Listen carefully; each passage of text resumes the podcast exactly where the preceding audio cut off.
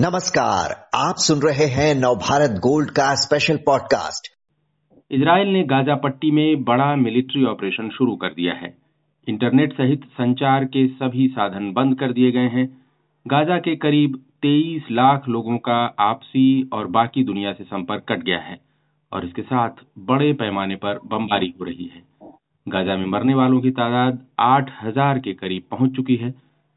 अब कुल मिलाकर ये युद्ध किस दिशा में बढ़ रहा है, इस बारे में जानकारी देने के लिए हमारे साथ हैं डॉक्टर संजय भारद्वाज, जो जवाहरलाल नेहरू विश्वविद्यालय में अंतर्राष्ट्रीय मामलों के प्रोफेसर हैं। डॉक्टर भारद्वाज इसराइल ने गाजा पट्टी में हमास के 150 अंडरग्राउंड ठिकाने ध्वस्त करने का दावा किया है। ये भी कहा है कि हमले में हमास की एरियल यूनिट का चीफ मारा जा चुका है। इजरायली सेना का कहना है कि उसके सैनिक शुक्रवार रात उत्तरी गाजा में घुसे थे और अब भी वहाँ एक्शन ले रहे हैं। डॉक्टर भारद्वाज, इन हालात के बावजूद इसराइल अपनी कार्रवाई को लिमिटेड ग्राउंड इन्वेजन क्यों कह रहा है? इसका क्या मतलब है? देखिए, दो बातें इसमें साफ़ है। पहली बात कि अगर इसराइल ग्राउंड ऑपरेशन करता है गाजा में और हमास के खिलाफ तो भी ये जो युद्ध है, ये जो ये जो एक्शन है, जो ये लड़ाई है, ये प्रोलोंग करेगी, लंबी चलेगी, क्योंकि इतना आसान नहीं है इसराइल के लिए कि गाजा में हमास को ध्वस्त कर दे। हमास क्योंकि जिस तरीके से हमास ने इसराइल में अटैक किया है, वो एक बहुत सोची साची और एक लॉन्ग रणनीति का, लंबी रणनीति का पार्ट है। इतना ज़्यादा उन्होंने सुरंग बना रखी है और साथ ही साथ इतनी स्ट्रॉन्ग ट्रेनिंग करके इतना गुप्त रूप से इस ऑपरेशन को किया है। तो निश्चित रूप से जो फलस्तीन में हमास को और आंतरिक रूप से भी और जो बाह्य अरबियन देश हैं, उनका भी समर्थन प्राप्त है। और इसीलिए ये इतना बड़ा ऑपरेशन का कोई अंदेशा इसराइल की गुप्तचर एजेंसी को नहीं लग पाया। अब सवाल आता है कि चूँकि तेईस लाख लोग एक छोटी जगह रहते हैं, अगर इस युद्ध में ग्राउंड ऑपरेशन करके अटैक करता है तो भी इसराइल को पूरा लड़ाई लड़ना पड़ेगा और उसमें सिविल कैजुअलिटीज भी होगी। अगर नहीं करता है और ऊपरी स्ट्राइक करता है तो भी मान के चलिए कि ये युद्ध प्रोलोंग करेगा। अब चूँकि अंतर्राष्ट्रीय दबाव बढ़ता जा रहा है ह्यूमनिटेरियन क्राइसिस बढ़ता जा रहा है और इसमें जो अभी जॉर्डन के एक प्रस्ताव को यूएन में रखा गया 160 देशों ने उस प्रस्ताव को सीज फायर के लिए उसका समर्थन किया है। इसमें आतंकवाद वर्ड भी नहीं जोड़ा गया। अगर आतंकवाद जोड़ते तो कुछ और देश उसका समर्थन कर सकते थे। तो आप मान के चलिए कि जो सेंटिमेंट दुनिया में फिलिस्तीन जो सिविलियंस हैं उनके लिए जो खड़ा हो रहा है उससे इसराइल कुछ हेजिटेंट है पहली बात। दूसरी बात कि अमेरिका के अपने अरबियन वर्ल्ड में मिडिल ईस्ट में अपने इंटरेस्ट है वो जो उनका एक परंपरागत एक प्रभुत्व अमेरिका का रहा है वो आ, उसका उस उसमें अमेरिका चाहे सऊदी अरबिया हो, यूएई हो, इन सब कंट्रीज़ के साथ में अच्छा तालमेल रहा है। तो अमेरिका को ये डर है कि कहीं ऐसा ना हो कि इसराइल जो कॉन्फ्लिक्ट है, जो इसराइल फिलिस्तीन या इसराइल हमास कॉन्फ्लिक्ट है, वो कहीं इसराइल अरबियन वर्ल्ड का कॉन्फ्लिक्ट नहीं हो जाए। कहीं ऐसा ना हो कि पूरा जो मुस्लिम सेंटिमेंट है मिडिल ईस्ट में, वो इसराइल के खिलाफ खड़ा हो जाए। और चूँकि इसराइल अमेरिका का पार्टनर है और उन दोनों के समान हित हैं तो मान के चलिए कि वो सेंटीमेंट अमेरिका के खिलाफ भी ना हो जाए। दूसरी बात, यूरोपियन वर्ल्ड में भी एक एप्रीहेंशन है कि चूँकि यूरोपियन वर्ल्ड में जो बड़ा एक ऊर्जा का जो सप्लाई होता था, वो यूरोपियन यूरेशिया कंट्री से होता था, रशिया से यूक्रेन उधर उन कंट्रीज़ से होता था। अभी रशिया यूक्रेन युद्ध होने से जो सप्लाई चेन थी रशिया से जर्मनी को, बाकी यूरोपियन कंट्रीज़ को, वो डिस्टरप्ट हो चुकी है। अब डिपेंडेंसीज यूरोपियन कंट्रीज़ की ज़्यादातर मिडिल ईस्ट और जो तेल उत्पादक कंट्री गल्फ कंट्रीज़ है, उन पर है। अब यहाँ पर भी अगर लड़ाई बढ़ गई और अरबियन कॉन्फ्लिक्ट बढ़ गया और सेंटिमेंट्स यूरोप और अमेरिका के खिलाफ चला गया तो कहीं ऐसा ना हो कि यूरोप को दोनों तरफ़ से सप्लाई खत्म हो जाए। तीसरी बात जो इसमें आ रही है कि अमेरिका ये भी एप्रीहेंसिव है कि जो एक बड़ा एम्बिशियस प्रोजेक्ट जी ट्वेंटी में चालू किया था कि हम मिडिल ईस्ट को यूरोप के साथ जोड़ेंगे। कहीं वो बड़ा प्रोजेक्ट जो कनेक्टिविटी प्रोजेक्ट जो चीन के बेल्ट एंड रोड का एक तरीके से जवाब था, कहीं वो खटाई में ना चला जाए अगर मिडिल ईस्ट में अशांति हो गई।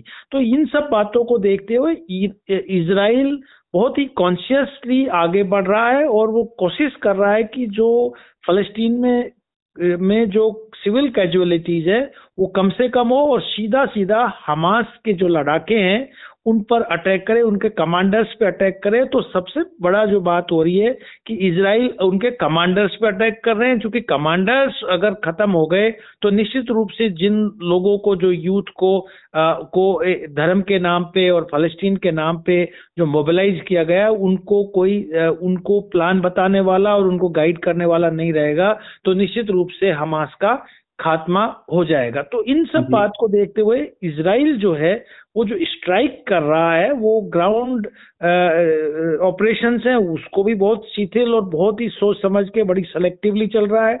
वहाँ पे एयर स्ट्राइक भी हो रही है वहाँ पे सी से भी स्ट्राइक हो रही है और ग्राउंड से भी हो रही है लेकिन बहुत सेलेक्टिव और कमांडर्स को मारने का प्रयत्न किया जा रहा है। क्योंकि हमास को जो समर्थन है, वो बाकी कई जो वायलेंट नॉन स्टेट एक्टर्स है, उनका भी समर्थन प्राप्त है। जी मतलब आप ये कह रहे हैं कि एक इंटरनेशनल परसेप्शन जो बन रहा है इस वॉर को लेकर के, वो एंटी इसराइल ना हो जाए और अमेरिका के जो हित हैं पश्चिम एशिया में और ओवरऑल अरब कंट्रीज़ में, इस पूरे खित्ते में, इस इलाके में, उन पर आँच ना आ जाए। इसके चलते इसको जो शब्दावली है वो ग्राउंड अटैक के बजाय लिमिटेड ग्राउंड इन्वेजन या लिमिटेड ग्राउंड अटैक कहा जा रहा है। लेकिन डॉक्टर भारद्वाज अगर शब्द जो भी इस्तेमाल किया जाए हमला बड़े पैमाने पर हो रहा है। अगर ये हमला लंबे समय तक जारी रहा तो अरब देशों से किस तरह का रिएक्शन आ सकता है? क्या सिर्फ़ निंदा प्रस्ताव वे पास करेंगे या इससे आगे भी बढ़ सकते हैं? मैं वही बात आ, आगे बढ़ाना चाह रहा हूँ कि देखिए अगर सिविल कैजुअलिटीज बहुत ज़्यादा बढ़ती है और क्योंकि अभी भी आप ये बात मान के चलिए कि इसराइल और अमेरिका इसको एक आतंकी अटैक के रूप में प्रोजेक्ट कर रहे हैं और हमास को एक आतंकवादी संगठन के रूप में आ, में प्रोजेक्ट करे दुनिया के सामने। क्योंकि कई अरबियन वर्ल्ड है कई अरबियन कंट्रीज़ है हमास को आतंकी संगठन नहीं मानते। वो कहते हैं कि हमास फिलिस्तीन की वॉइस है और वो अपनी धरती के लिए अपनी ज़मीन के लिए और अपने लोगों के लिए आज़ादी की लड़ाई लड़ रहा है। इसराइल दो राष्ट्रों के सिद्धांत को एक्सेप्ट करे फिलिस्तीन को इंडिपेंडेंट राष्ट्र बनाए उस पर। तो इस तरीके का जो कॉन्फ्लिक्टिंग इंटरेस्ट है उसमें जो लड़ाई है वो लड़ाई रुकती हुई नज़र नहीं आ रही। एक तरफ़ इसराइल आतंकवादी संगठन मान के इस पे स्ट्राइक कर रहे हैं। दूसरी तरफ़ फिलिस्तीन और हमास जिनको जो लोकल सेंटिमेंट्स हैं वो जो उनका सपोर्ट मिल रहा है वो इसराइल को काउंटर स्ट्राइक काउंटर ऑफेंस दे रहे हैं। और सबसे जो बड़ी बात आ रही है कि इन इस कॉन्फ्लिक्ट में आ, में अटैक और काउंटर अटैक हो रहे हैं। आर्म्स मोबिलाइजेशन हो रहे हैं। ऑपरेशन हो रहे हैं चारों तरफ़ से एक दूसरे पर। लेकिन सीज फायर की इन दोनों पार्टीज़ में कोई कॉन्क्रीट प्रयास नहीं हो रहा। सेंटिमेंट्स बन रहे हैं। यूएन में ले जाया जा रहा है।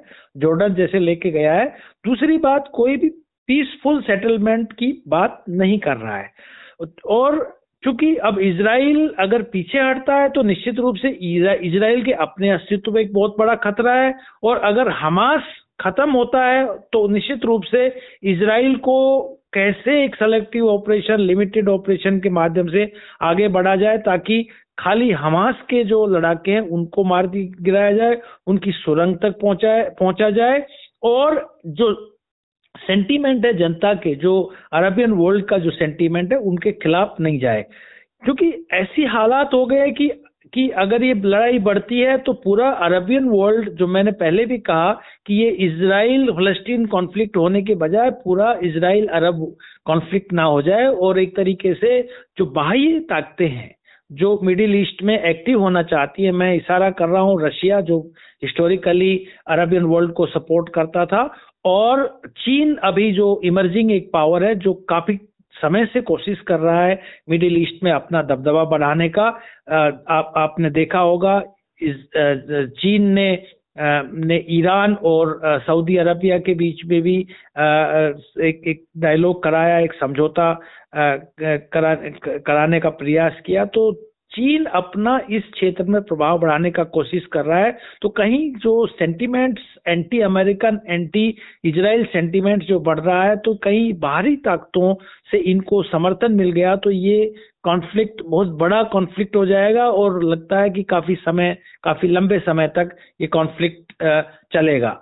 ये वही हालात हो जाएगा कि रशिया सात दिन में यूक्रेन वॉर जीतने वाला था, लेकिन दो साल से ज़्यादा हो गया। वहीं पर हमास को इसराइल कुछ ही पल में खत्म करने वाला था, लेकिन अभी भी बीस दिन हो चुके हैं और ये कितनी लंबी लड़ाई बढ़ेगी कितनी फैलेगी, इसका दुनिया पे भी बहुत बड़ा एक प्रभाव पड़ेगा। जी तो आपने डॉक्टर भारद्वाज विस्तार से बताया कि किस तरह लिमिटेड ग्राउंड अटैक कहने के बावजूद जो है फुल स्केल अटैक हो रहा है और हमास के ठिकानों को टारगेट किया जा रहा है। खतरा ये है, दोनों सावधानी बरत रहे हैं अमेरिका और इसराइल की ये मामला इसराइल बनाम अरब कंट्रीज़ ना हो जाए। और जैसा आपने रूस का ज़िक्र किया, वहाँ के विदेश मंत्री सरगेई लैवरेव का कहना है कि गाजा पर इसराइल की जो बमबारी है, वो अंतर्राष्ट्रीय कानून का उल्लंघन है और इसके चलते ऐसी तबाही मच सकती है, जिसका असर कई दशकों तक बना रह सकता है। आपने जो इशारा किया कि चीन और रूस और दूसरी शक्तियाँ भी इसमें इन्वॉल्व हैं, उनकी नज़र है इस पर। डॉक्टर भारद्वाज बहुत बहुत धन्यवाद आपका विस्तार से जानकारी देने के लिए। इसमें मैं एक बात और जोड़ना चाह रहा हूँ साथ में जी। कि देखिए जिस तरीके से रशिया पर एक एक तरीके से आरोप लगाए जाते थे कि रशिया हर तरीके के अंतर्राष्ट्रीय कानूनों का उल्लंघन कर रहा है जिनेवा कन्वेंशन का उल्लंघन कर रहा है यूएन रेजोल्यूशन और रूल जो यूएन चार्टर उनका रेस्पेक्ट नहीं कर रहा है। वही बात यहाँ पर इसराइल के जो एक्शन है गाजा में और हमास को लेके, वही बात उठ रही है कि जो जिनेवा कन्वेंशन है यूएन रेजोल्यूशन है, उनका कितना, किस हद तक इसराइल रेस्पेक्ट करेगा सिविलियंस कि कितने सिविलियंस के इंटरेस्ट को हित, हितों को कितना ध्यान में रखेगा ताकि और लोगों को जो क्योंकि इसराइल ने इस युद्ध को जीतने के लिए हर तरीके की सप्लाई वहाँ पे खत्म कर दी। वहाँ पे बिजली पानी फ़ूड ऑयल सब तरीके की सप्लाई खत्म हो गई। तो एक बहुत बड़ा ह्यूमैनिटेरियन क्राइसिस हो रहा है जिसको अमान्य और अनैतिक माना जा रहा है अंतर्राष्ट्रीय कम्युनिटी के माध्यम से। तो इसराइल इस इस आर्ग्यूमेंट को, अंतर्राष्ट्रीय कम्युनिटी के सेंटीमेंट्स को कैसे काउंटर करेगा?